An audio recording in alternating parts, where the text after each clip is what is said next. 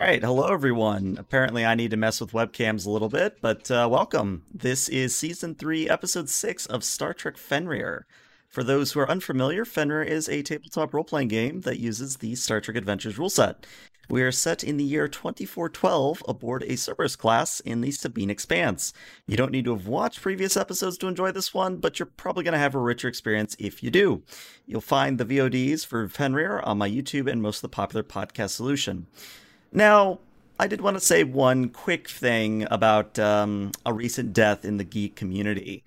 Uh, Grant Imahara was a good man, and he was an inspiration to many. And though I did not know him personally, my thoughts are with all that are affected by the sudden loss. What I would say is that please make sure to take care of yourselves and seek out help if you need it, especially given everything that 2020 is throwing at us. But uh, with that said, let's go around and have everyone introduce themselves, starting with Mr. Rast. Hello, uh, I am John, and I play Rast, the half Romulan, half Betazoid first officer of the Fenrir, and I also play Lieutenant Tabby, uh, security officer. All right. Uh, I'm Watney. I play Commodore Brie Archuleta, a human woman, and I also play um, the Denobulan Doctor LL. I'm Dag. I am one of Fenrir's uh, two amazing science officers, the holographic Vulcan Vasar. Uh, and you can find me on Twitter at Trek Nexus. Hey guys, uh, I am Aaron. I play Commander Williams, the Chief of Security for Fenrir, and its resident hypochondriac, Lieutenant Jensen. Hello, everyone. I'm Matthew. I play Lieutenant Lee Tobin, a Bajoran science officer, uh, one of two on board the Fenrir, and I also play the security officer, uh, Hydran Lieutenant Cartwright. Very good. And with that, let's go ahead and run our little intro.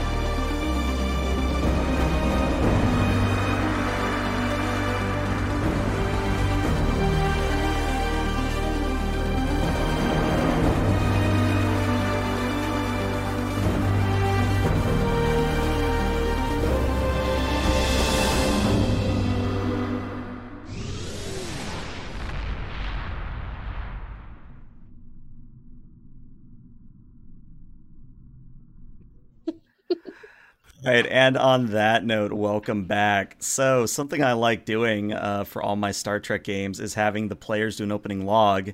And today we have a supplemental log from Vasar. So, Dag, if you would take it away. Science Officer's Log Supplemental.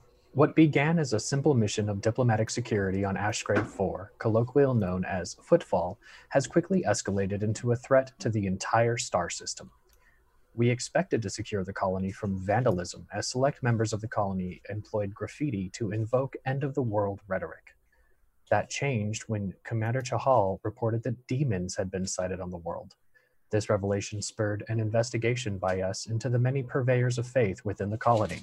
We speculated along many lines, and the evidence suggested that these manifestations could be the result of holography used by one sect or another within the intent to spread fear as a prelude to some kind of spiritual domination. The graffiti supported this conjecture. Our investigations led us to the surface, where we encountered these demons. Upon observing their behaviors, Commander Rast reached out to communicate with them. we learned that there is indeed an entity on or of this world that is subject to the whims of those sentients living upon it. It was then we were notified by Lieutenant Commander Lee aboard Fenrir that a Tholian vessel had been detected and that it had triggered a dangerous solar event. Lieutenant Zero has returned to Fenrir to contribute towards the effort to avert a disaster that could destroy Fenrir, the away team, Ashgrave 4, and every soul on it. Very good. And we're going to resume almost where we left off. Of course, Zero has returned to the Fenrir at this point. But we're going to return to the away team where you all were seeking out the organization known as the Voice of Purity that were responsible for the graffiti incident. And uh, I did want to give you guys a few moments to deal with the information that you got at the end of last session, mainly that, well, there's things going on in orbit. So uh, feel free to take it from there. Uh, so Rast is walking directly towards um, the area where the the voice of purity lie. Okay. Um, he figures as far as the Tholian device and things of that nature, that's you know, the captain will deal with that shit. Fair enough. I'm assuming the rest of you are pretty much following in his wake. Okay. Yeah. Yes. uh, he's All right. he's the XO.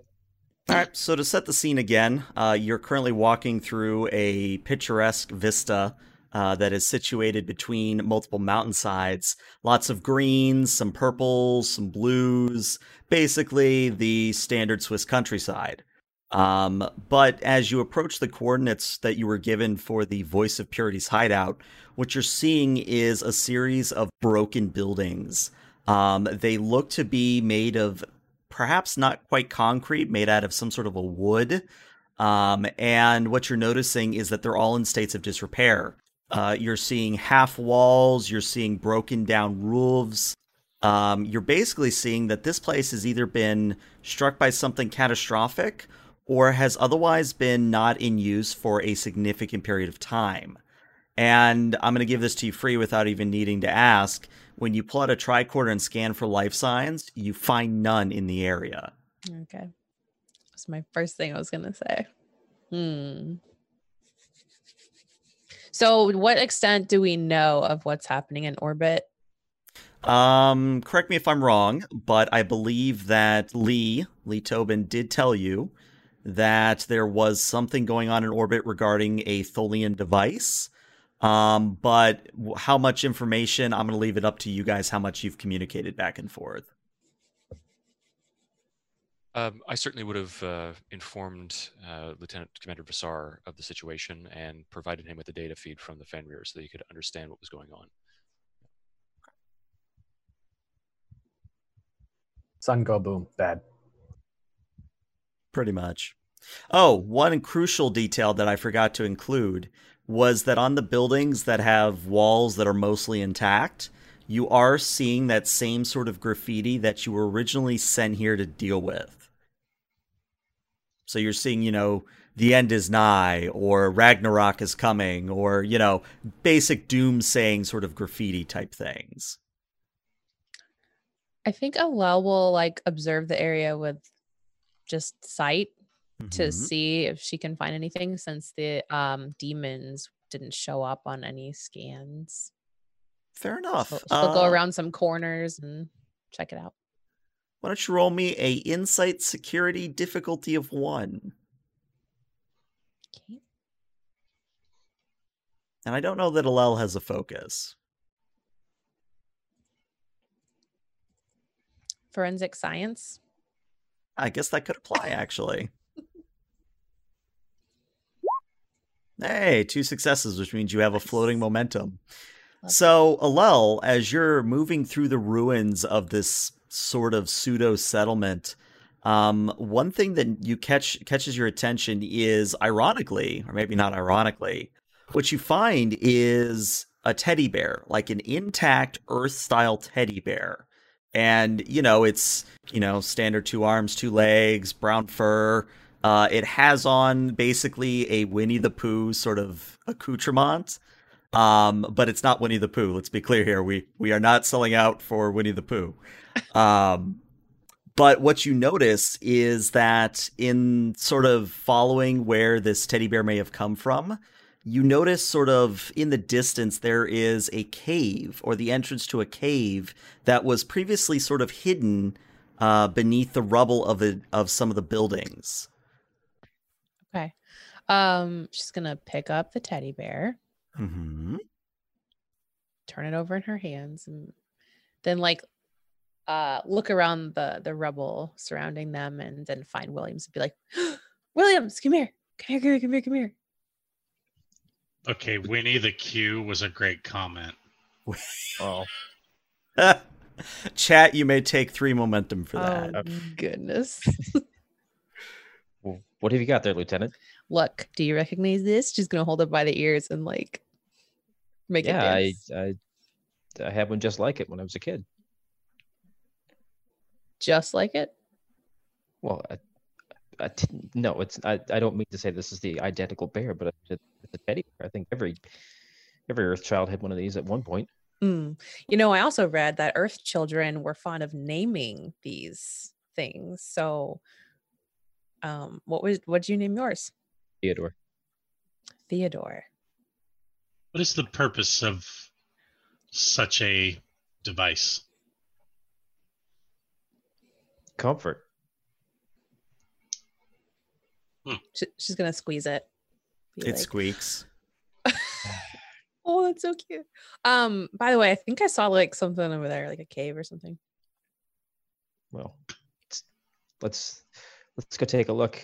Um, in the meantime, GM, can I take my tricorder and perform a scan for LL said cave, um, subterranean power source, um, thermal emissions, anything that would indicate use? I would say I'll give this to you free. Yeah, now that you know where to look as you run your tricorder over the area, you are detecting that there is a subterranean power source. You are detecting that there's actual life signs subterranean. And in fact, there are two such life signs coming up sort of from the earth towards the cave entrance that you have spotted. Well, We've got two heading this way. Commander Rast, Yes, Williams. two life forms approaching from beneath the surface. Looks like they're going to exit through that aperture. Rast will start walking towards the uh, walking toward the cave entrance. Okay. Vasar will follow. and Williams will too, uh, drawing a phaser. As will Cartwright. Alrighty. Hello will come uh well, behind him. So, as you get up to the cave entrance to describe it a little bit more, I almost imagine it like an old, like old Western style mine where you've kind of got that wooden beam structure that frames the entrance, but it's sort of sort, sort of collapsed. Um, so you maybe have to move a few things out of the way. Um, but what you notice after you've you know freed up the entrance is that there are indeed uh, two humans approaching you. Uh, one, a woman, uh, is wearing a plain white robe and uh, is sort of not gliding across the surface, but you know, because of how robes obscure the legs, it kind of looks like that. Um, the other individual, a male, uh, is ironically enough, I don't know if ironically again is the right word, but uh, is a Klingon. And Hmm. you know, I'm, I'm just going to throw it out there. Usually, Klingon and human mythology doesn't really, you know, mesh together. But hey, it's a Klingon. Uh, but of course, they spot you. They sort of wave and stop a respectable distance away. And uh, I guess Rast, since you're somewhat in the lead there, uh, the woman says, uh, "Hello. Um, can can we help you with anything?" I am uh, Commander Rast of the starship of the Federation starship Fenrir. And uh, well, to put it to put it bluntly, we're here to try to stop this place from exploding in a few days. the two look at each other, and the Klingon sort of shrugs, like, oh. And uh, the woman turns back to Rast, and says, I'm sorry, did I mishear you? The this place is going to explode. Oh yes. Then we were right. Ragnarok is coming. Uh, it's sort of a self-fulfilling prophecy that you've uh, created here. This planet takes what this planet likes to try to give you what you think you want. And unfortunately, your radicalization of your ideas has really uh, damaged the calm of this planet. Again, the Klingon and the woman look at each other. And the Klingon speaks this time and he says, I find this very hard to believe. We were simply bringing a message of peace, a message of warning. We did not actually mean to cause a catastrophe. What is what is your message? Message the is end of the world. The end of the world is coming. What kind? What did you think was going to happen? Well, we thought we would get people to band together to face the trials of the universe together. That's apps. Actually, that's quite perfect, and and there is an opportunity for all of us to fix this by facing these trials together. And the Klingon laughs, but the woman looks a little bit more nervous and says, "Um, okay, but can you can you tell me more about this whole exploding bit? Like, do I need to move my people out of here to another valley, or?" Oh, this is, you know, much like you're predicting, this is planet-wide catastrophe. You know, she opens her mouth, holds up a finger, then, you know, sort of closes her mouth and then opens it again and says, Okay, that's significantly larger than again we intended. Uh you say we're doing this? Your your Klingon friend seems to understand a little bit more in the sense that this is our opportunity to find honor and glory in saving this planet from its end. We all must band together and face the trials. And once we've overcome each of these trials, we will avert the end of this planet. And then we can bring this planet back to this peaceful post apocalyptic um, existence. Why don't you roll me a presence and a command? Difficulty of three. Yeah, look. Hey, look at those uh, nice little. Uh...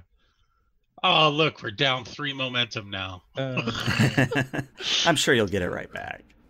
Uh, and you said what? Uh, presence Sorry. command. All right. Oh yeah, I have augmented presence.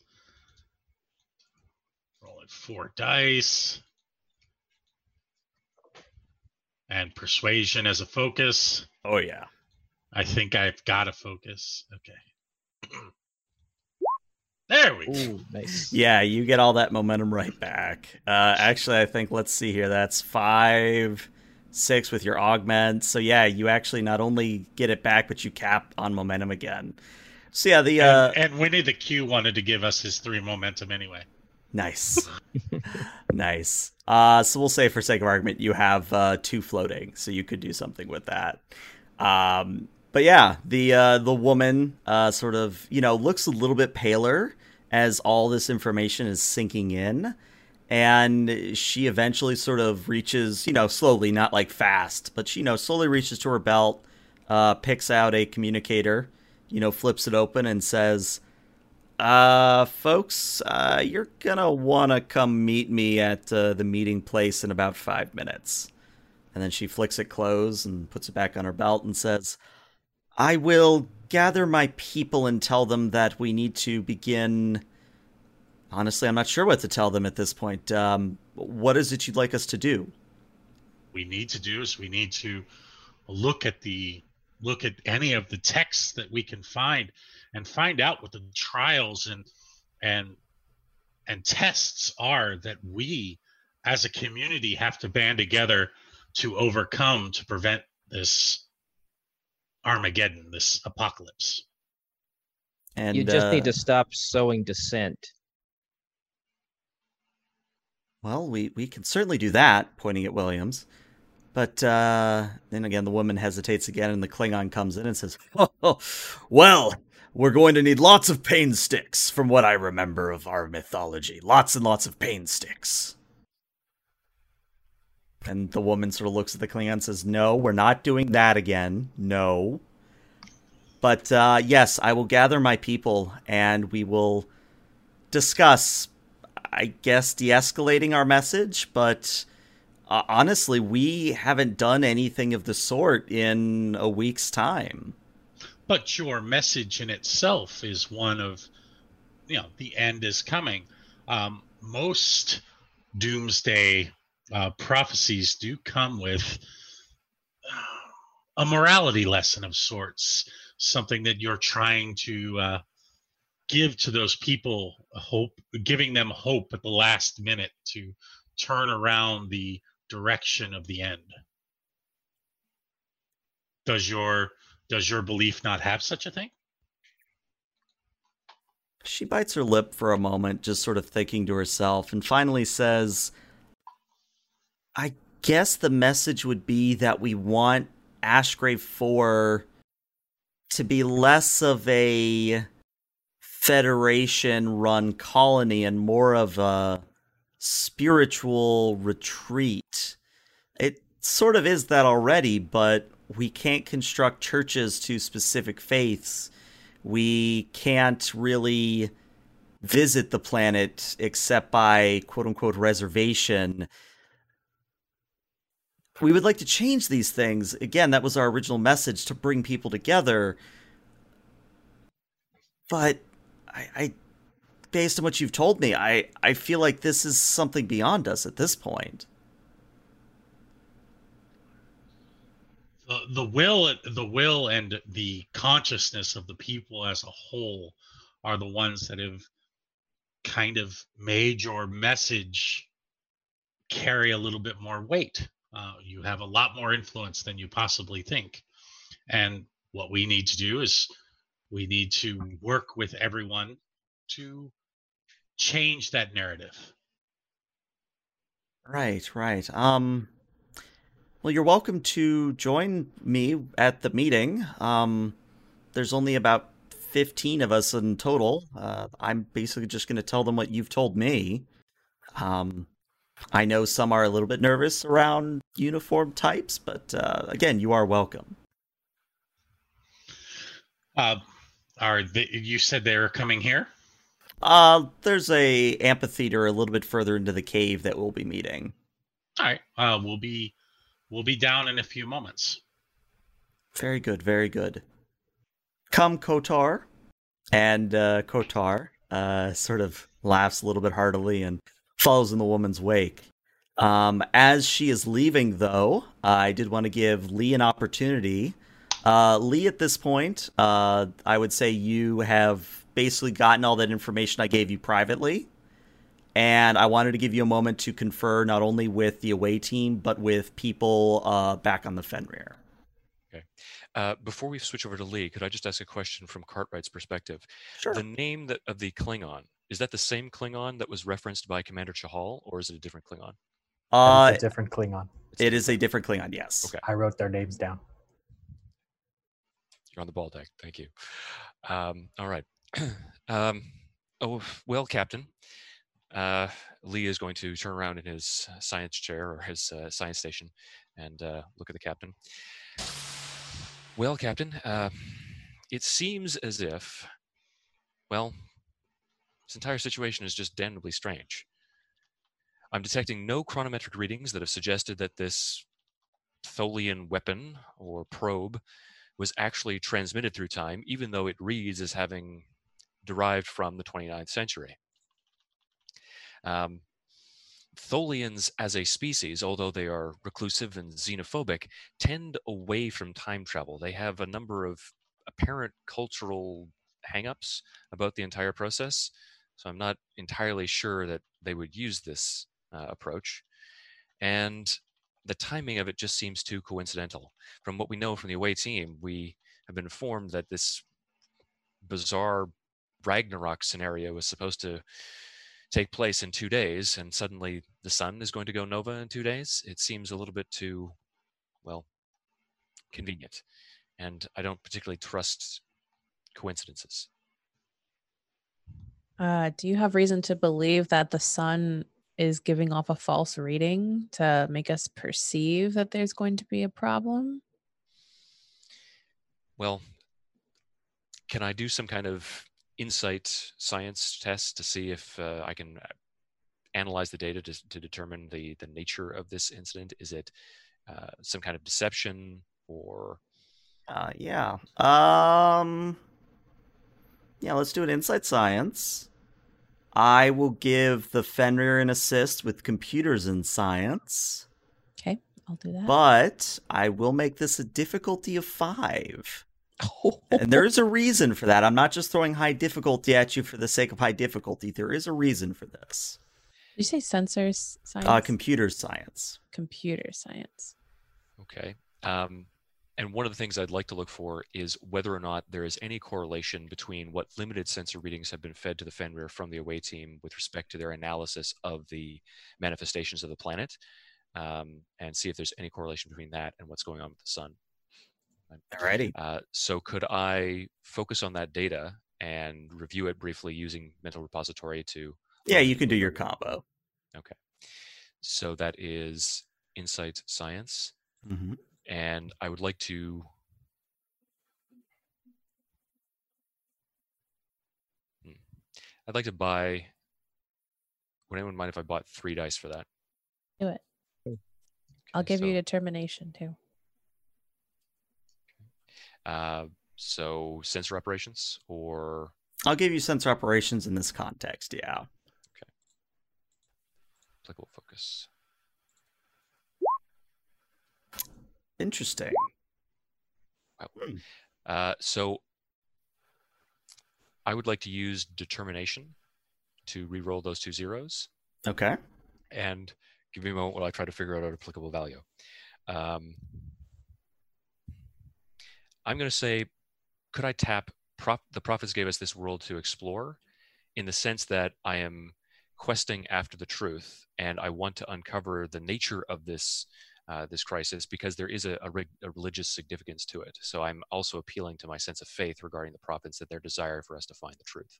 Yeah, I think that's pretty solid. Okay. So You are technically at five successes already. uh, no, because I didn't tap determination originally. I'm at three successes. Uh, Archuleta gave you determination. Mm, Right. So you're using. I think what's happening is there was a there was an order of operations error. The Commodore gave Lee her determination, but he didn't spend it initially. Oh, But he is spending it now. Ah, is what's happening. hey, would you look at that? I believe that is four, six successes, so you get one momentum back. And by my count, you should be at one total momentum. So, Lee, you're on the right track. And the more you look at the sensor data, the more you realize is that this is this is a fabrication. Like this is something is more at play here. And the reason for the high difficulty is that as you're running the data through the computer, there's almost like a small lockout window where you're typing and then the screen sort of locks out for a moment. And then it displays a sort of a symbol that you would have come to know as Matic symbol, as in your old friend Matic. Uh, and it simply says Captain's Eyes Only on it. Oh, Matic.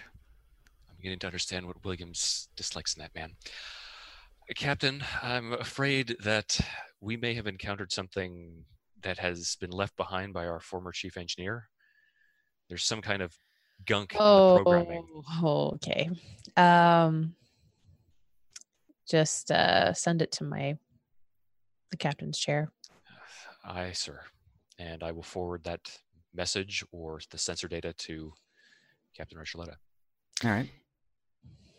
So, Archuleta, you look at your little armrest on your computer or on your uh, captain's chair, And what you're seeing is a bunch of scientific data that goes way over your head, even with your training in science.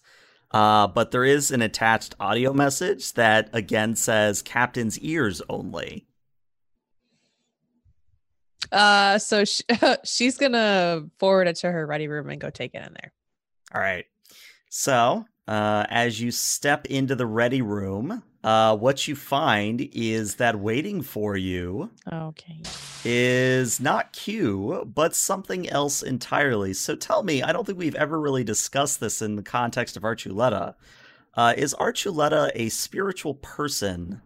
I believe we talked a little bit off stream about it, but I don't think we've done it on stream. Yes. Um, individualistically, not so much dogma involved. Would you say there's a particular a particular ritual or something that she does to observe her form of faith? Um, she would she would meditate in a Vulcan way because her Okay. mentor. So like incense burning and things of that nature. Yes. Mhm. All right. So what you do see as you walk into your ready room is that there is a copious amount of incense burning on all surfaces. And you definitely didn't put those there. Uh, just gonna like look around to see if anybody's there, and then well, Williams is on the On the away team, yeah. on the away team. Uh, Don't look at me. Tavi. Can I call Tavi? you John? certainly call Tavi. Okay. um, just gonna tap her badge and be like, uh, security, there's some kind of incense burning in my ready room. I definitely didn't put it here. You're muted, Rast. Probably will get there as quickly as possible. All right. So she know. she won't be like Unfortunately, Tommy's frantic. put away right now. yeah, so she won't be like frantic about it, but she just wanted to inform them that something was going on. Mm-hmm. oh, he comes. He comes in like she she was like screaming for help. You know, he like bursts in. He's got he's got his uh, phaser out, looking around the room.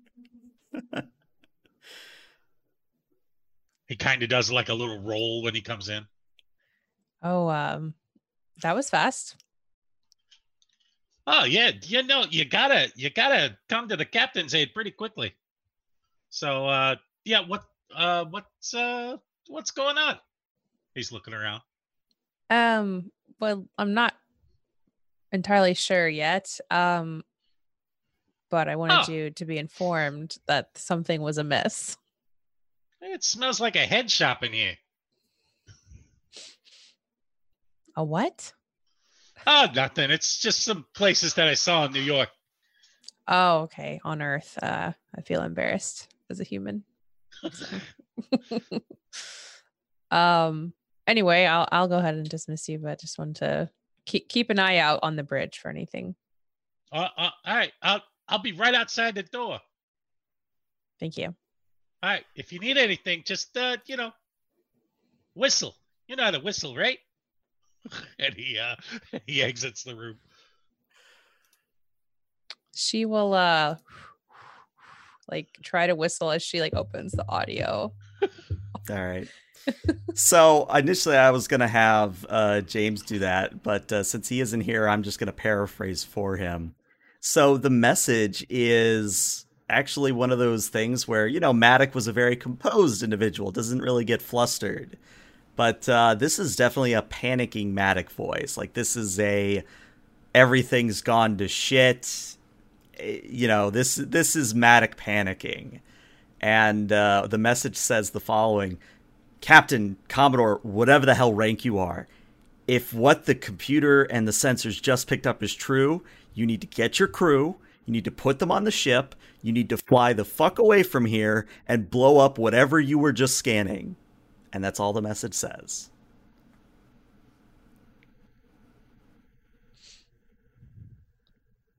Wow, I really wish this wasn't a one-way thing. um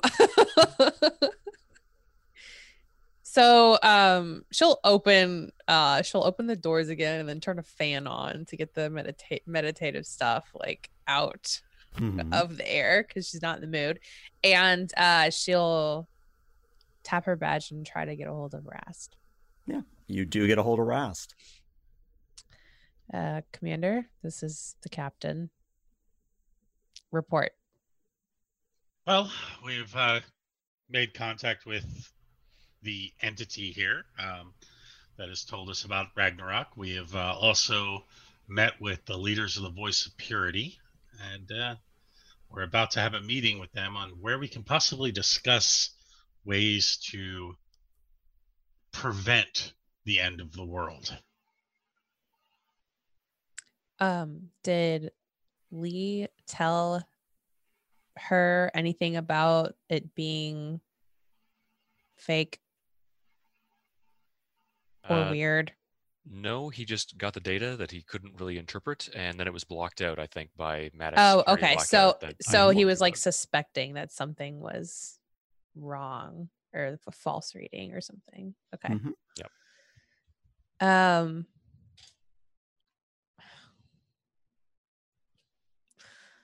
Is our uh, can anyone else hear me? Um, Rast. he he steps away. Okay. Uh, not any longer. I just got a, a message, and you'll never guess who it's from. Uh, we left him in Andromeda. Ah, Mr. Maddock. He was vehemently warning me. This was my eyes only, by the way. Um, he sounded more frantic than I think I've ever heard him, and he was vehemently warning me to uh, basically abandon the mission as quickly as possible. Are you picking up any sort of emotional oddities going on on the surface? Um, he'll reach out again and try to get a general sense. Uh, I believe this would be probably another insight and command. I think is what we've been doing in the past. Mhm. Yeah, we did. do- We I, I found it in my notes. So yeah, you're gonna do an insight command, uh, difficulty of three this time. We'll use that one momentum we have. Okay. Hey, look at that. and you get the three you need. So, again, Ras, before when you sort of reached out with your mind, you were hearing what is basically children clamoring for your attention, like lots of voices talking over one another, not really able to get a sense for what's going on. However, this time when you reach out, that din has lessened. You're beginning to pick out individual voices. Like it's still hard to pick out like a specific voice, but every once in a while you'll get a, like a little bit of a snippet. And the snippets you're getting are not great to say the least. They are very much a apocalyptic sort of mindset, which is probably what you were expecting. Uh, you're hearing things such as "I knew it," or "The end is coming," or "Why did I leave them behind?" And then I'm going to spend threat to do this. As you're processing all this, the din stops, and a very powerful voice, which I'm not even going to try to do a voice for, uh, very deep, very masculine, almost demonic, uh, speaks and says, Who are you? I am Commander Rast of the Federation Starship Fenrir. Oh, so that's where you were hiding, Fenrir. Well, I will be eating you soon. And then, uh, sort of to set the scene, where is Rast in relation to the away team right now? Uh, just about uh, 10 yards away. Okay. So all of you on the away team watch as Rast, it's like someone has literally like punched Rast, sucker punched him in the face. And Rast, you sort of reel from this psychic feedback. And you know, you catch yourself before you like fall over. But the sheer amount of psychic potential that just came through your telepathic link is overwhelming. And I need you to take two stress of damage, please. Whoa. Okay. Um, so, Captain, um, yeah, there's definitely something here. uh, it just, well, for lack of a better, better term, psychically assaulted me. Are you hurt? Um, I'll be fine. Um, I've never actually encountered something like that, but there seems to be some sort of malevolent entity here. Maybe it is actually the cause of what this issue might be. I started hearing some of the voices a little bit more clearly. Before it was just like listening to school children. But I started hearing a few of the voices, you know, starting to say the end is here. And then he said he was going to eat the Fenrir.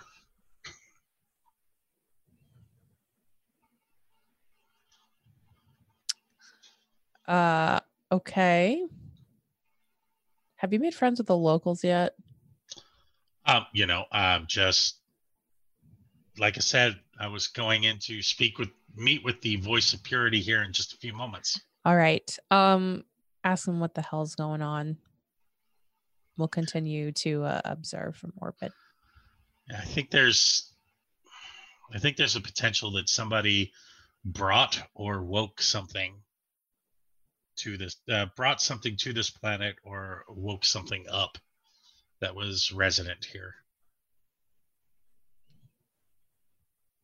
And the the the being that assaulted you didn't identify itself.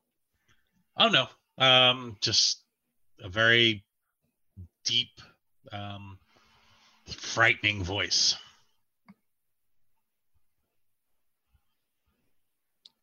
All right. Well, continue on and be careful.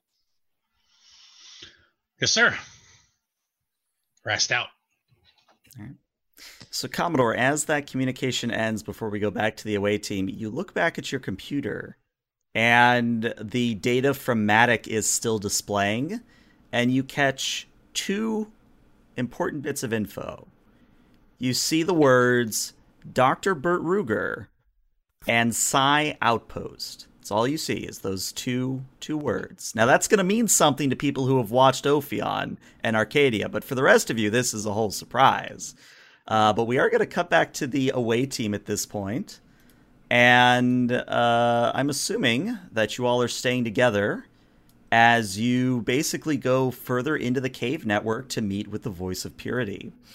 So, uh, you step into an amphitheater that's maybe about the size, uh, let's say 20 meters by 30 meters. Uh, it's a fairly compact space, all things considered. Uh, but you are seeing all members, all 15 members of the Voice of Purity there. Uh, all of them are human except for your, well, one token Klingon. And uh, they're all wearing the same sort of white robe that their leader was wearing. And the leader uh, sort of steps up on sort of this raised platform of wood that they have built in the space and sort of motions for everyone to calm down and says, All right, everyone, um, Thank you for coming on such short notice. Uh, as you can see, we are uh, blessed with Starfleet's presence today. Uh, they have brought us ill tidings that we are perhaps responsible for an actual doomsday scenario. Um, does anyone know anything? Does anyone know of? Um, uh, and she sort of looks at at you, Rast, uh, looking, you know, asking what should she be asking at this point. So um, Rast is going to lean over to LL and uh, uh, just be ready in case that happens again. And he rubs his temples. Um. So can and, she? and probably wipes a little bit of blood from his nose. So has he? He's taken like damage. Yes. I assume can be healed. Um, not this stress damage. He does have two off his stress t- track, though. Yes. Okay. She's like, I'm ready. And then he uh, he'll go over there and uh, has anyone? Uh, this is going to sound strange, and unfortunately, he thinks to himself uh, he's going to have to reach out uh, and try to sense their emotions as he asks the question. Mhm. Um, but he's going to ask, "Has anybody heard voices?" Let's see what to make this as a roll. Why don't you do another presence command? The difficulty will be a three, and we'll make the complication range a 17 to 20. Okay, let me see here.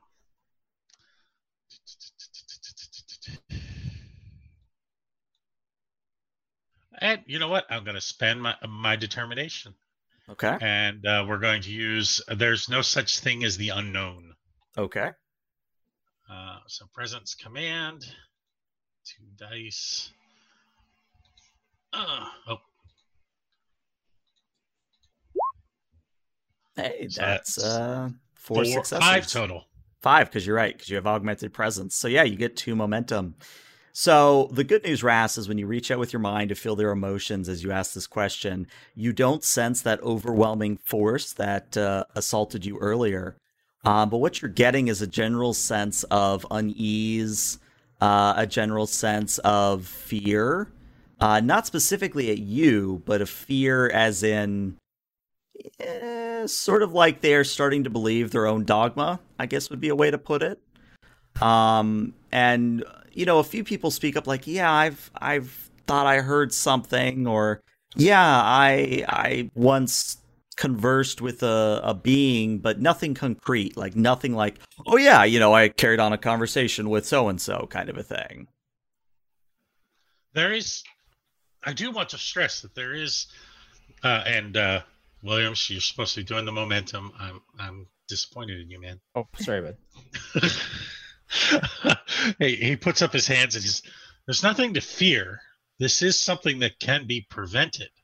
It's just we all have to work together And as you say this, Rast, uh, you all suddenly feel the ground underneath of you shift as if in an earthquake, and up on the up on the Fenrir, uh, Lee, you're detecting that the mountain range at the away team's location has suddenly started to grow in pressure and tectonic stress. Uh, to compare, this is the same level as Mount St. Helens, if you're familiar with that. Oh, no. Lieutenant Lee to the away team. I need you to get out of that cave system immediately. We're going to be transporting you back to the Fenrir along with anyone that you can get out of there. You need to evacuate immediately. We are detecting, well, immense geological and tectonic instability in the area.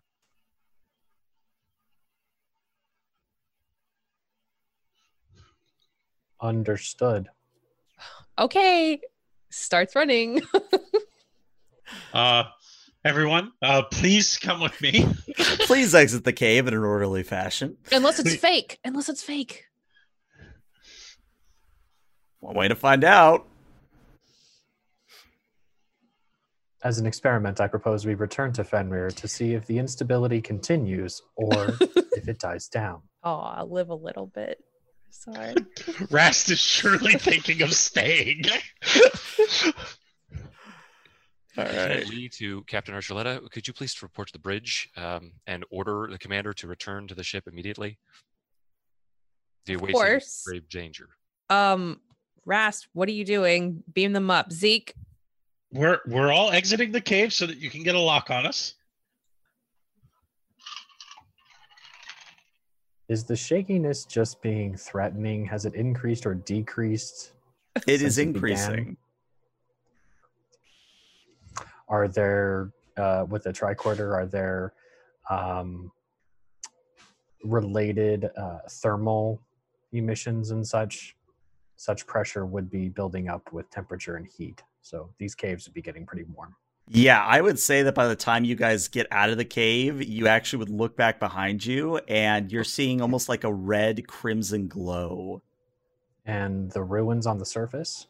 Uh, they are falling apart as the earth is shaking. how many total do we have here 20 Uh, with the away team, yes, 20 total. 20 to beam up, please. I got a lock on you. I can get you on the cargo transporter. You'll be in cargo bay four. All right. So, uh, as the away team beams away, I think I've got a map for this somewhere.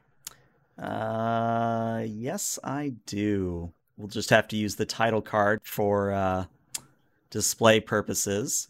But uh, as you beam up, and uh, Commodore and Lee, as you're looking on the bridge at the view screen of the planet, uh, what you're seeing is that in sort of this lower area over here, uh, let me actually ping so people can see. So over here, uh, on the southern sort of side of the planet, uh, what you're seeing is that reddish glow begins to consume and otherwise sort of warp the mountain range where the away team was just.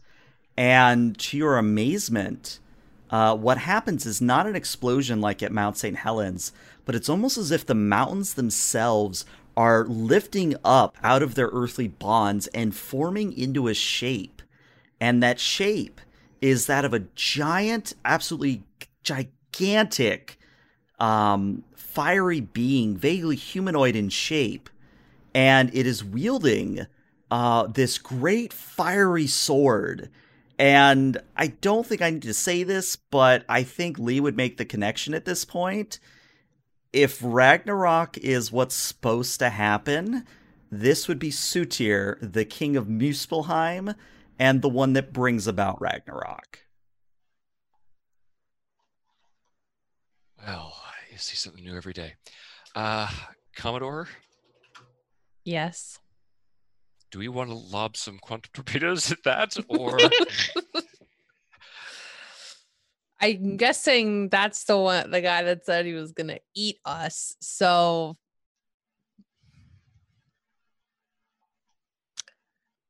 uh should we try and hail it first? Hail um the god of fire, demon? But yes, the okay. demon of fire. I, I think that would be more appropriate. Yes. Uh, all right, Captain. I'm not sure if it has any means of receiving hails, considering it's a biological life form, perhaps. But I will try to open communication frequencies with the demon that brings about the end of the world. Yeah, and also Ras report to the bridge because we'll need you if this doesn't work. And uh, Rast is going towards the bridge, but hearing that we're going to be trying to open communication, he is going to do his best to open his own communication to the voice. Ooh, fun. So, uh, Commodore, as you get and an he open, takes, and he takes LL with him. takes LL with you. All right. So let's set the scene on the bridge here because this is going to matter. All right. So, Williams, you're coming along. Vasar, you're coming along. So you guys walk in. And then Rast, you're walking in. And then where did I put Alel? There she is. All right. So, yeah, hey, maybe we can get Same Watney to talk to herself. Uh, but yeah, so Rast, as you open out your mind at the same time as the Commodore begins, uh, you know, addressing Sutir, um, something happens, Rast, and I am spending threat to do this. Um, you find yourself almost as a sudden mouthpiece for this malevolent entity. Like there is no resistance. You are almost like the force that hits you is almost like a tsunami. Like you're sitting on the beach and a tsunami slams into you and temporarily takes over your body. And I'm going to speak for you in this instance. Uh, so Commodore, you're saying something to the effect of, "Hey, attention, entity so and so." when from Rast, you hear a completely different voice than his normal. And as you look at Rast, wondering what the hell's going on, you see that his eyes are glowing red. And Rast says, I told you I would be eating you, Fenrir. We've been over this. And that's where we're going Uh, to take our break. Oh my so we will be back in 10 minutes, everybody. Stick around. All right, Oh, and welcome point. back, everybody. Uh, so this is uh, part two of session six, where uh, apparently Ragnarok is actually happening, complete with uh, Sutir and fiery possession and all sorts of fun time. So we resume our episode uh, on the bridge of the Fenrir, where Rast has been more or less um, taken over by uh, presumably Sutir, with red glowing eyes. Uh, maybe even his tips of his fingers are glowing red, maybe even sparking a little bit. And uh, Williams has done the uh, security officer thing where he gets between the Commodore and Rast. And uh, Rast, I need you to roll me a control and a security, please. Difficulty of two. And I will give you one threat to roll three dice, please. Nice. Never good when players use threat. Um, do I have a focus? You do have a focus, yes. okay. Had to ask. Sorry. Yeah. So uh, I get a threat for that. And uh, yeah, Williams, you saw this coming. Uh, as you start to move towards Rast, Rast sort of puts out his hand, and typical war fashion, you go flying across the bridge over a console. And uh, you know, uh, Rast, give me your give me your best evil laugh if you would. There you go. And uh, Williams, is you're over here now, mortal. yeah, there you go. Um, you know, and as I take back Rast over for a moment, so Rast sort of laughs and says, I told you I would eat you. Now we can do this one of two ways. Either I can come to you, or you can come to me.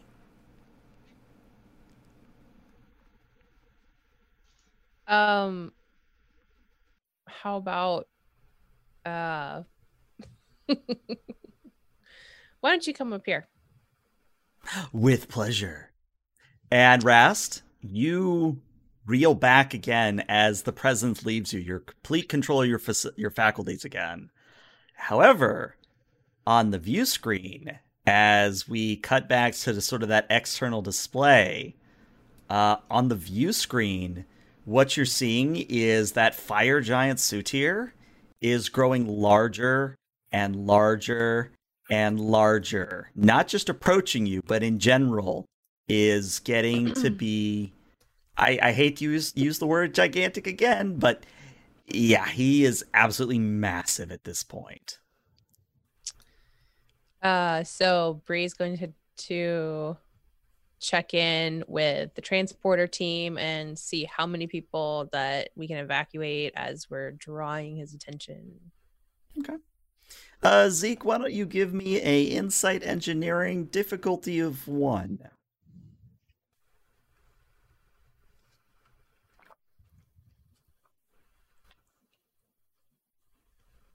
Dag, you're muted, by the way. Yeah, I'm uh I'm getting Zeke. Uh hold up. Insight engineering? Yep. Okay. Um transport a foo. Oh yeah. Yeah. Um anybody mind if I borrow a momentum? Oh, Uh, it's one momentum for three dice. Correct.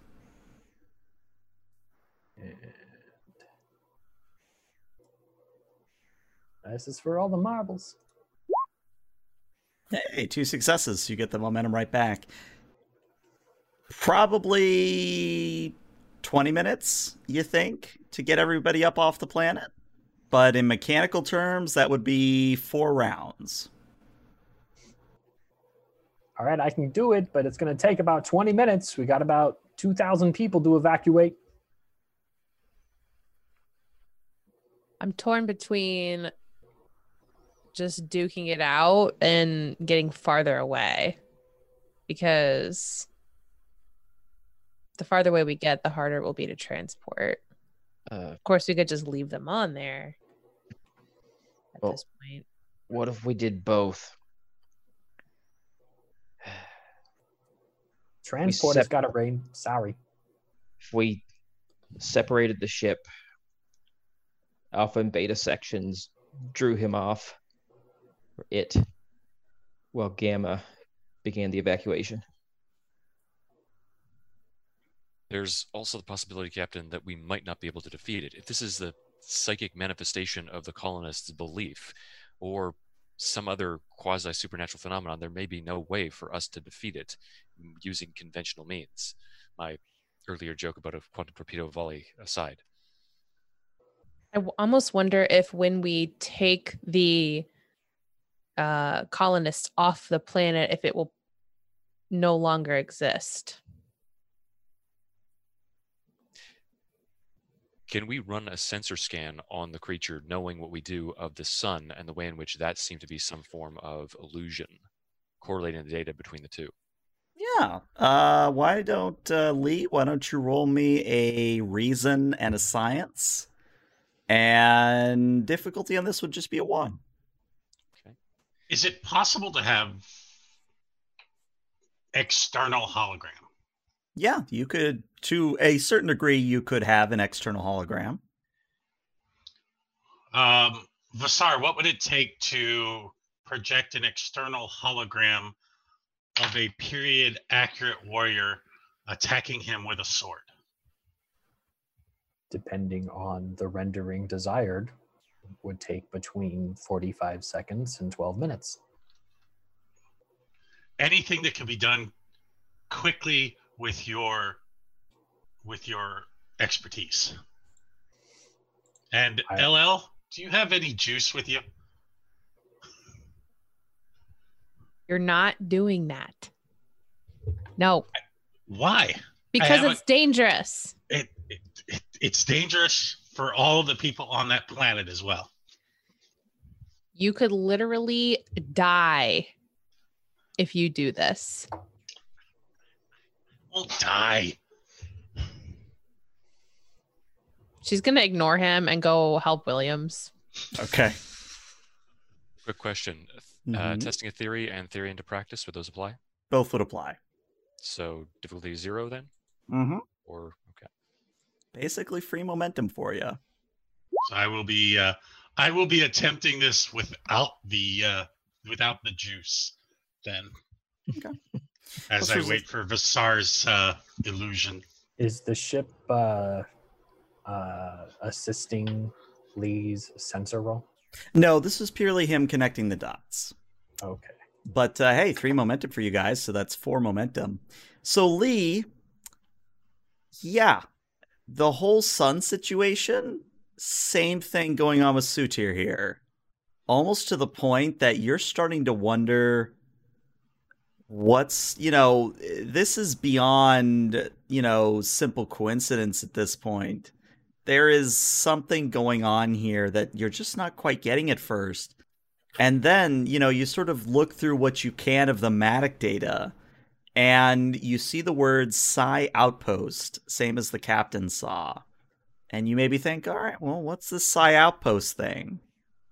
And you pull up Psi Outpost, and again, it's a Maddox record, so it's all over the place. But what you're seeing is that apparently uh, the Arcadia, our- Maddox's first ship, is that they encountered a phenomenon where everything that the crew and everything of every being involved in that area thought of became reality.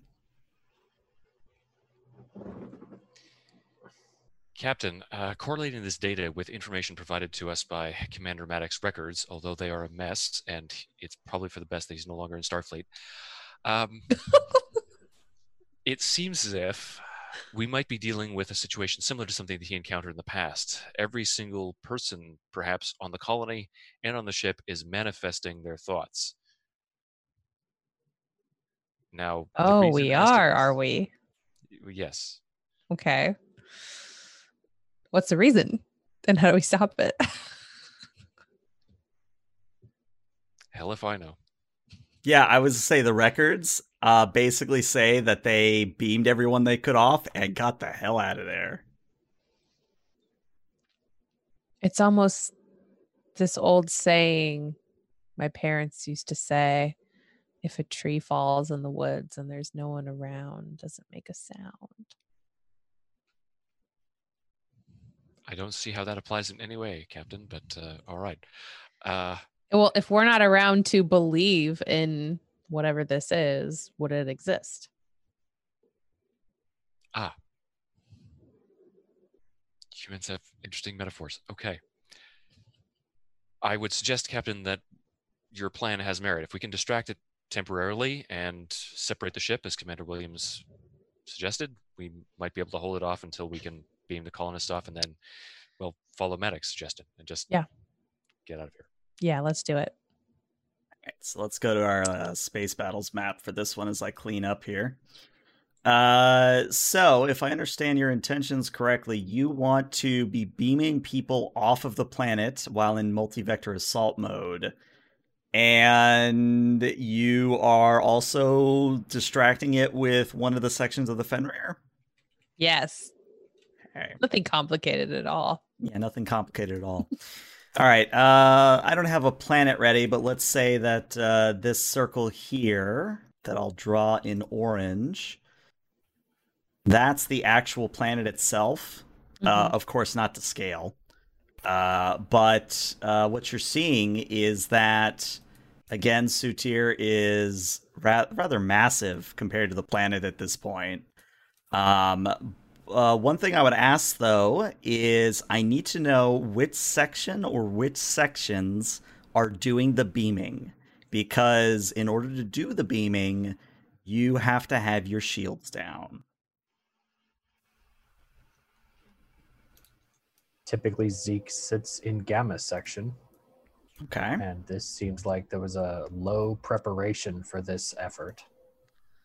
So, um, when we think about the amount of people well, we're going to need to be moving, I think we should consider uh, the cargo, the section with cargo. That would be gamma and beta. Yeah. So, gamma and beta are doing the heavy lifting, and we're doing the Running again. zoomies. Yeah. Also, hi Kitty. We see you. Yeah. She's clingy tonight. So. All right. So, uh, I'm going to let you guys get your first turn here. Uh, as I said, this is going to require four rounds that you have to survive to get everyone off the planet. Uh, so, what is your first turn going to be? And let's just have every section of the Fenrir act at once, uh, rather than giving them each individual turns. Vasar will turn to Commander Rast. Commander, I have prepared a render if you still wish to pursue that course of action. Yes, please. All right. Uh, have the hologram um, move forward with the ship and swing its sword at him. Have as many have as many people in the have as many people in the that are currently beamed up in the cargo bay see the warrior image fighting the Sutir image. So Vasar will activate a telescreen in the cargo bay, and he'll mm-hmm. turn to Commander Williams. Commander Williams, in order to successfully execute this maneuver, I will need all structural integrity to the forward shields. I hope this works. There we go. Got you a quick ice giant image, because why not? All Should right. be fair. S- So, uh, in order to pull this off, Williams, uh, this is going to be a modulate shields task for you. As I find it in the new rule book because the Klingon rule book updated things. Ooh. Uh, looks like it's the same. All right. So that's going to be a structure, or no, for you, it's a control security. And the structure, or the ship will assist you with structure engineering. Uh, the difficulty here is two, and the power requirement is one. Okay. Um, I will take a point of momentum for an extra d20. Okay. Um, I will also use my augmented um augmented control. And all right. And would shipboard tactical systems apply here? Most definitely. Wow. That is uh, six successes, which means you get four momentum, which means you have one floating. Uh, you could actually spend that one floating to increase your total resistance by two. Well, let's do that. Alrighty. So you shunt power for the alpha section of Fenrir into structural integrity.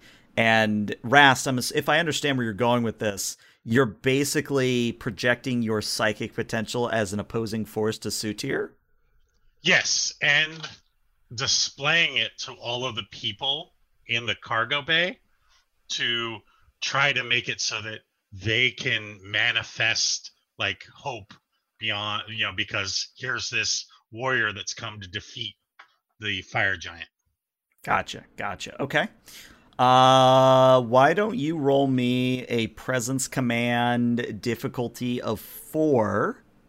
And if you are successful, I will say you land an attack on Sutir. okay. presence command and i'll use three momentum Okay.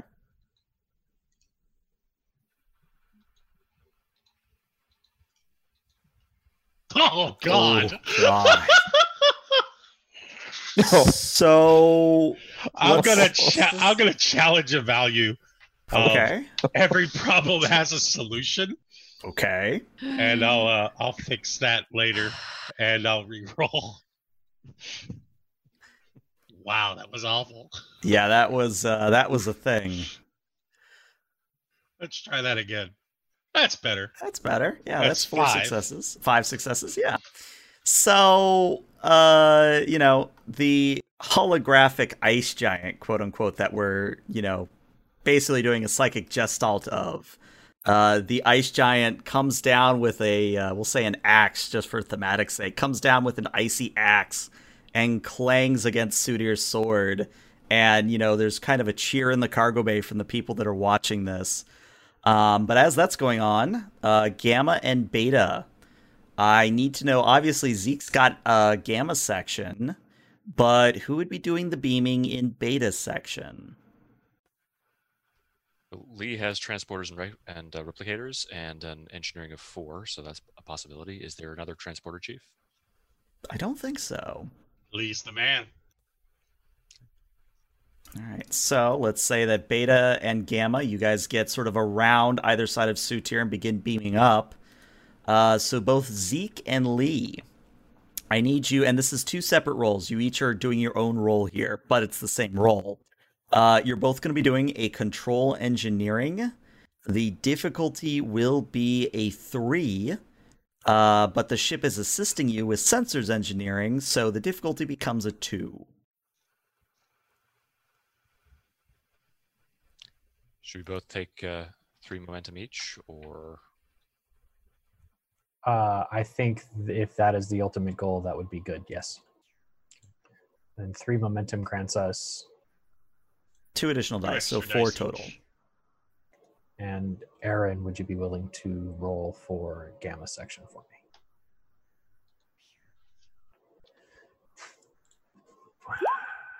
Transporter foo, here we go. All right, so that's three for Lee. Actually, doesn't Lee have augmented control? uh, augmented reason? Reason, that's what it is. All right, so three for Lee, uh, three for Zeke, and, then yeah, sorry, need what is the what's the ship rolling? sensors engineering. Okay.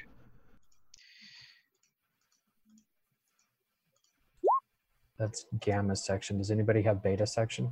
I mean, it's the same one. Okay.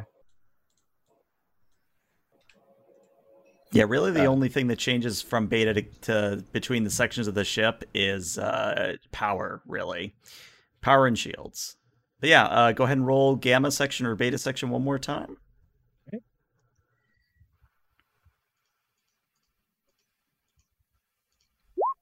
Ooh, Ooh, okay, so that's going to be Zeke is going to get the complication. So you get two momentum total, and you are able to beam up a sizable portion of the population. However, Zeke, there's a problem with the transporter buffers. Uh, you are, of course, redlining all the buffers, both in the cargo bays and in transporter rooms in Gamma section. And the complication is that the cargo transporters go down. Now you can fix it, but it's going to take time. I can do this. I'm a transporter chief, not a doctor. Oh lord. All right, so that is your guys' turn. Now, Sutir is going to attack the ice giant, uh, but he's really attacking the Fenrir. And I'm going to say, based on Sutir's sheer size and basically the fact that at the moment he is kind of being seen as, you know, a manifestation of evil, if we want to flavor it that way, uh, I'm going to say that he automatically hits you, but there is going to be. I'm still going to roll for damage, obviously. So I'm going to give him. Let's give him this many die. And let's see what happens. I like how this many is a number. Yeah. All right. So uh, let's see what we have here. All right. So the Fenrir, you guys do have a blade of armor, correct? Uh, yes, we've got a blade of armor, and um, with the floating momentum from the initial roll, we also have increased resistance. Right. So you would have plus four total. So the Fenrir would have seven resistance, which is good. So you're actually going to take only four damage uh, to your shields as Sutir comes uh, across with the swipe of his sword and spikes into the side of the ice giant and grazes the Fenrir's shields with his massive weapon. Uh, not enough to cause a breach, thankfully, but uh, you definitely probably don't want to take another one of those if you can help it. Damage to anybody with a neural interface? Uh, let me double check neural interface. Does it say when you breach or anytime the ship takes damage? That's what I'm trying to find real quickly here.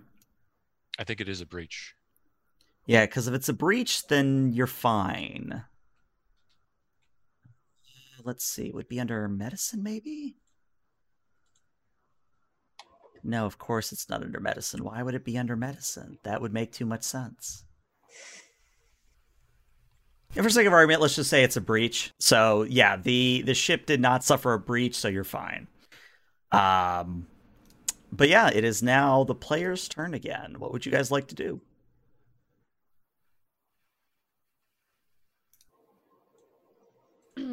What percentage much are our shields holding need? up? yeah. Great question. Uh, I would say you guys are at quick math. You're at two thirds shields. So it's four turns to get them all off. Correct. We just went through one. Correct. Okay. Shields are down to 66%, Commodore. Okay, we're doing great. Um, just gonna check in with Zeke. How's the transporting coming? so you're going to hear a lot of like sharp electro crack electrical crackling and and and zaps as Zeke is like, I, I got it, I, I got it. I, I just need to re replug in the Heisenberg compensators into the grid flux, uh, and it's it's gonna be fine. Don't worry about it. Zap! Ow! Zeke, we need to get them off of that planet now. I know. Uh, I overloaded the buffer. Uh, it's it's uh, two seconds. Two. s- Ow! Uh, th- sorry. Hey Zeke, I'm gonna spend two threat. Your raptor friend has decided to visit you, and she's not helping you at all. And I can't transport her away. hmm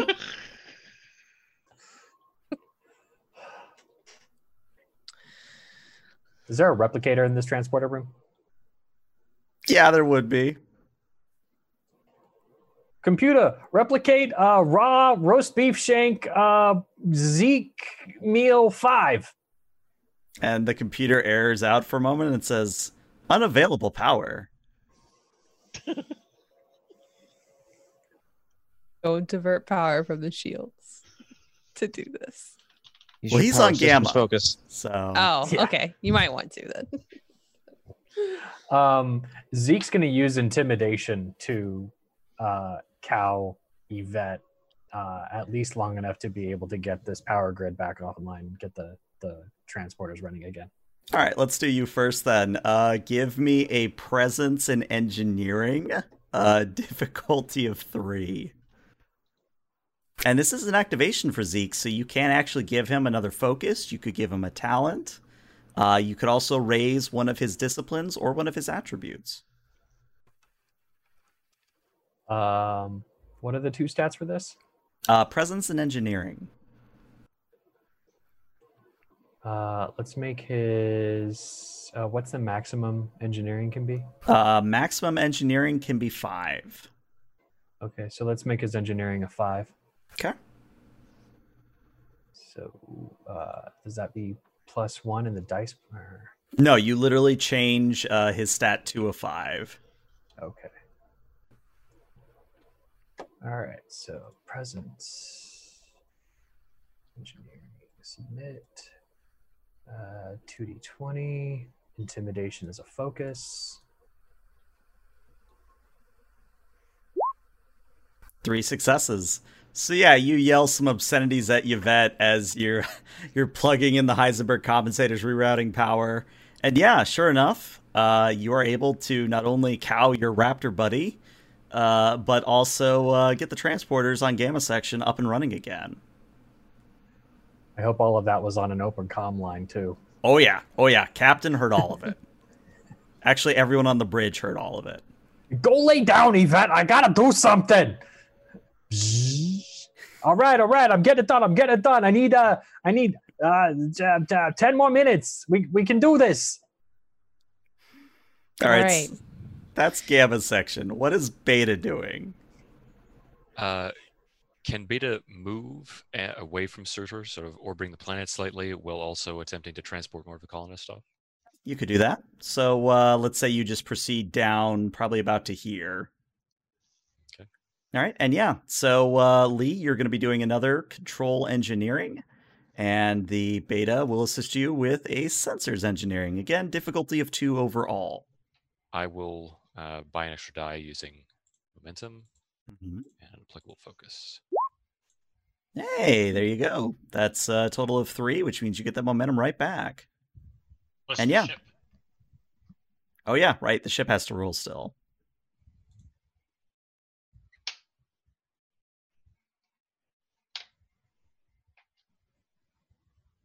Who's rolling for the ship?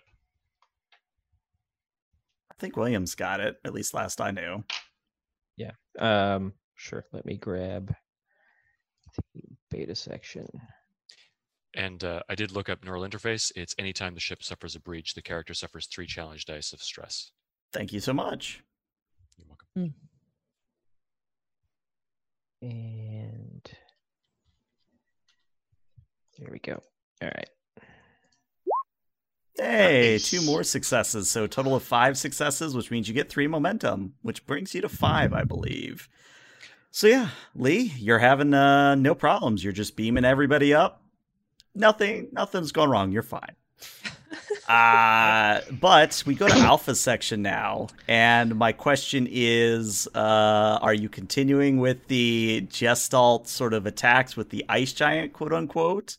Are you maneuvering differently? You know, what's what's the the philosophy here? Because again, is, is there a way to medically put people into a state that they do not uh, project anything mentally? We could you could gas them with anesthizine. Because I want uh, so the commander looks towards the captain and says, "If the minds of the people are feeding this." Would it make sense to knock out those mines?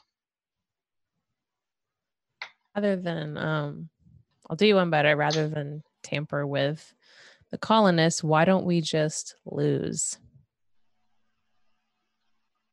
Lose the fight? Yeah.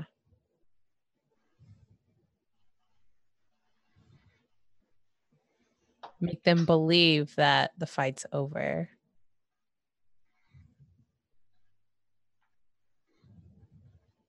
I could render that. You can definitely try. So, ELH is like, try. what the hell? Yeah, I'm trying to like think of how does this help you? well, if like in my head, if the colonists see these giant like the fight end, then that's the end of Ragnarok, right? Well, the only question I would have, Captain, is if they believe that the fight is ended, what's to prevent their belief from making the creature explode the planet. Also, for those who don't know Norse mythology, Sutir wasn't kidding about eating Fenrir. Like in mythology, Sutir does eat the wolf Fenrir. So if you lose the fight, he's gonna eat Alpha Section. I- I would recommend continuing our current course, but Okay, yeah, but we don't have have, ultimate them all here. We don't have them all here. So Yes, how can we do that? we can we can see just by gassing the ones that are here if it has an impact on his strength and then we can send a message to the other ships if it does impact his strength to do the same in their cargo bays next round Well, Alpha doesn't have any of the colonists because if you did do the beaming with the colonists, the Fenrir Alpha section wouldn't have shields. So it's only Gamma and Beta that are transporting people right now. Okay. Are so could we from Alpha release gas on another ship? Yes, but it would take your action. And that's what I'm thinking. Okay, I like it, but how many have we transported so far? Got about 20%, 25%. Okay, um, let's do that, and we still have shields, so we'll see what happens. All right. So uh, I'm going to say let's have Williams. Williams, let's have you roll four challenge die for me. Sure.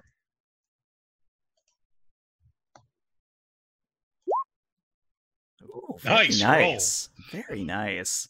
So uh, on beta section, we'll say uh, Williams combined with Rast, you send an override command to the cargo bays to begin filling the cargo bays with anesthetizing gas, effectively knocking out the colonists. And you all do notice that Sutir does slow a little bit, and the fires of of both his being and of his sword die down a little bit. Um, however, he is still going to attack you on his turn and will still hit you, but because of six challenge die off of that, that means that his 12 die has now become six. Nice. So he's going to do a grand total of five damage, which Fenrir, uh, the alpha section, its base of three. You have a blade of armor, that's five. So effectively, just clangs against the armor of your ice giant, and you're perfectly fine. Nice. But it Yeah, is the call. player's turn again. Just keep beaming them up and knocking them out. Hi, welcome to the Fenrir. They're just beamed into a cargo bay that's already filled with gas. I'm just imagining bodies like stacking up. You like beam them up into the air, and they just fall over. And Can you imagine the abject horror for the split second while they're still conscious before they pass out? Also have to have to lower the gra- lower the gravity in the cargo bays so that they don't hit with as much impact. Oh, I thought you were going to turn off gravity entirely. We were just going to have bodies floating Just around in the cargo around. bay. Oh lord. Oh boy! So All right. we remotely activating. Did we already remotely activate the anesthetizine then? On beta, yes. On gamma, no. So you can do that for your action on gamma. You could anesthetizine uh, your colonists. Well, I Uh, think Gamma should concentrate on just doing uh, the ups. The beam ups, and Mhm. Alpha will remotely control Gamma. Okay. All right. Uh, Zeke, round whatever. We're on round three. So yeah, give me another control engineering assisted by the ship's sensors engineering. Difficulty of two. And uh,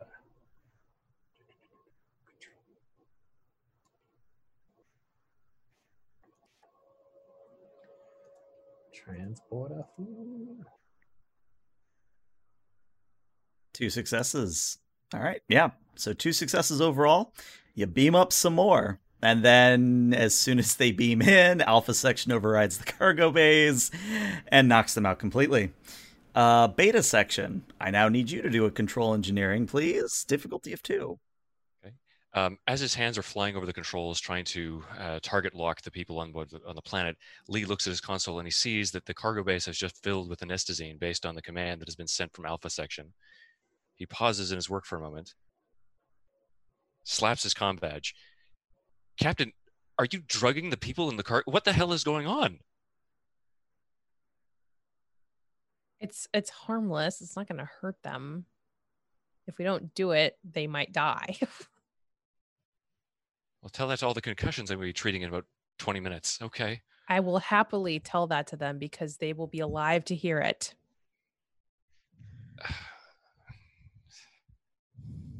Commander Rast, do you concur with this course of action? You're Muted, muted. John.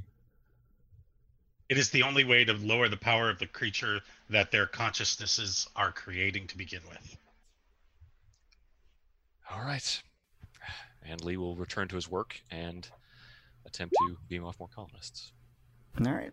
That's two successes already. Can the Fenrir get you momentum? Let's see. Here we go.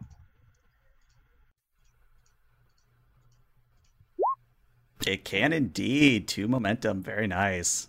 So, uh, all that beam up happens, and since you are gassing your people, uh, let's have uh, let's have Dag roll this one. Dag, roll me uh, six challenge die, or how many did I have Williams do? Three challenge, whatever Williams rolled. You rolled four. Four. That's what it is. Yeah. And we are also lowering the gravity to uh, lessen the impact of when they. land. Yeah. Right. The- There, there's going to be some injuries, but it's not like grievous. Yeah, we're trying to minimize any sort of collateral damage. Okay. So, uh, what I would say is you could spend momentum to re-roll those zeros. There you go. I will do the thing. All right, so a total of four. So Sutir is only rolling two dice at this point. And yeah, sort of visually, Sutir's form, you know, before he was wreathed in flame, you know, fiery beard, flaming sword. Now it's like someone has taken a big bucket of water and sort of dampened the flames. Like they're sputtering. Uh, the sword isn't as uh, glistening with fiery might. And what happens is he comes in with his sword. Um, I'm not even going to roll because even if I get maximum damage, it's not going to hurt you. So the sword clatters against the ice giant projections uh, armor once again, and the sword literally shatters. And as Sutir sort of pulls the blade back and looks at it, uh, all of you notice that he is essentially, for lack of a better term, he is being Thanos away. Like he is literally dissolving as the psychic field that is, per, you know, keeping him manifested is more or less evaporated at this point. And I think at this point we don't even need to do the fourth round because it's pretty clear that you guys have won the encounter. So what happens is you get the last of the colonists off the planet.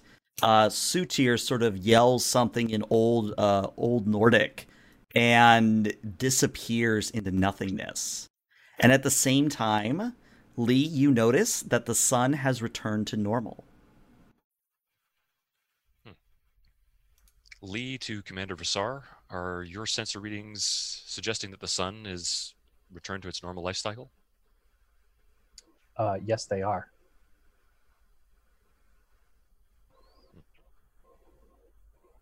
I'm not even detecting a trace of any Tholian activity. I think we can assume that there was never any Tholian activity in the first place, although I do wonder who conjured that particular affectation in the myth. Um, can you we scan stand down the, from red alert. Can we scan the um the planet for any kind of facility or outpost? Yeah, I was gonna say it looks like uh, Rast. You wanted to scan for uh, psychic concentration. Correct. Okay, let's do yours first because I think that's gonna answer uh, Archuleta slash Alel's question. Uh, I'm gonna say let's do a insight command again, difficulty of three because you're not on the planet. And you know what? We're near- nearing the end of the game today, so I'm going to spend three momentum. Okay, Attaboy. and There you four successes. So, again, remember before it was clamoring school children? Now Mhm. it's a very calm, singular voice, very serene, very uh, angelic, I guess would be a word for it. And uh, the voice is feminine now. And the voice says, Thank you. I am able to exist as one being once again. And who are you? I have no name, or rather, I have many names. But those names were given to me by the people you have taken from my surface. Do you wish them to remain off your surface?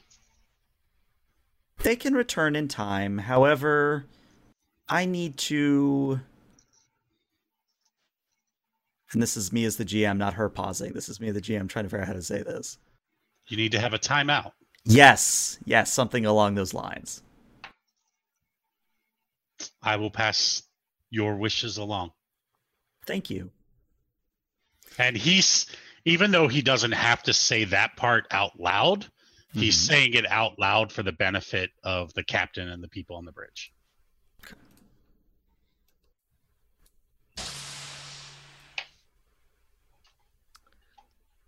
All right. Um, Should we prepare quarantine beacons for this system? Yes, Vasar. Thank you. Um, how are the colonists doing? We should make sure all the medical personnel uh, get down there to take care of any minor injuries that might have occurred. Speaking I of minor accept- injury, I accept responsibility for anyone that's injured. May I also recommend a security detail for those who did not wish to leave so abruptly? That I can be arranged. What were you Oh. saying, Rast? I, I would completely agree. And uh, Tavi's like, "All right, all right, ca- uh, all right, Commander, let's go."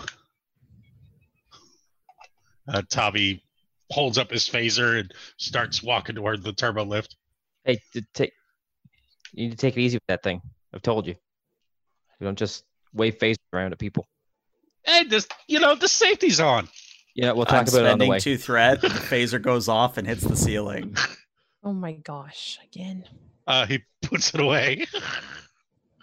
all right, point taken.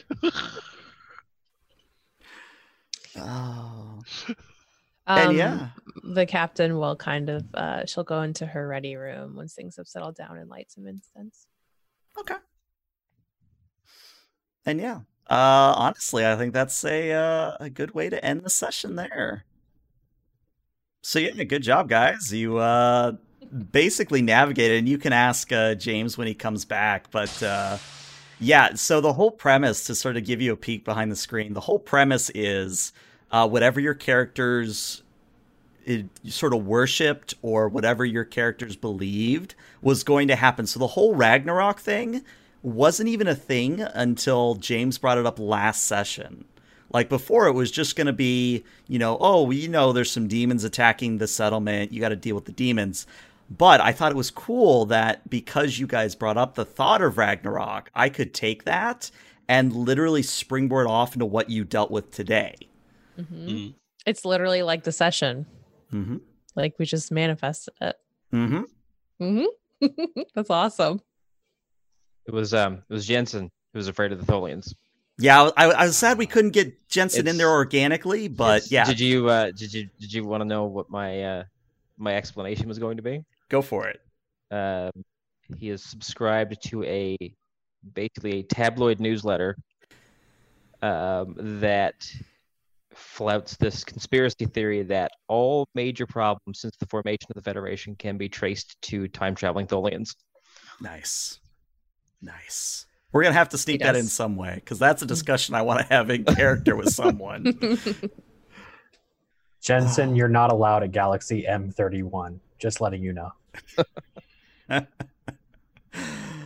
All right. Well, this is where I'm going to end the stream. So, uh, Twitch, YouTube, thank you guys so much for tuning in, and you will see these people next week. Bye, stream.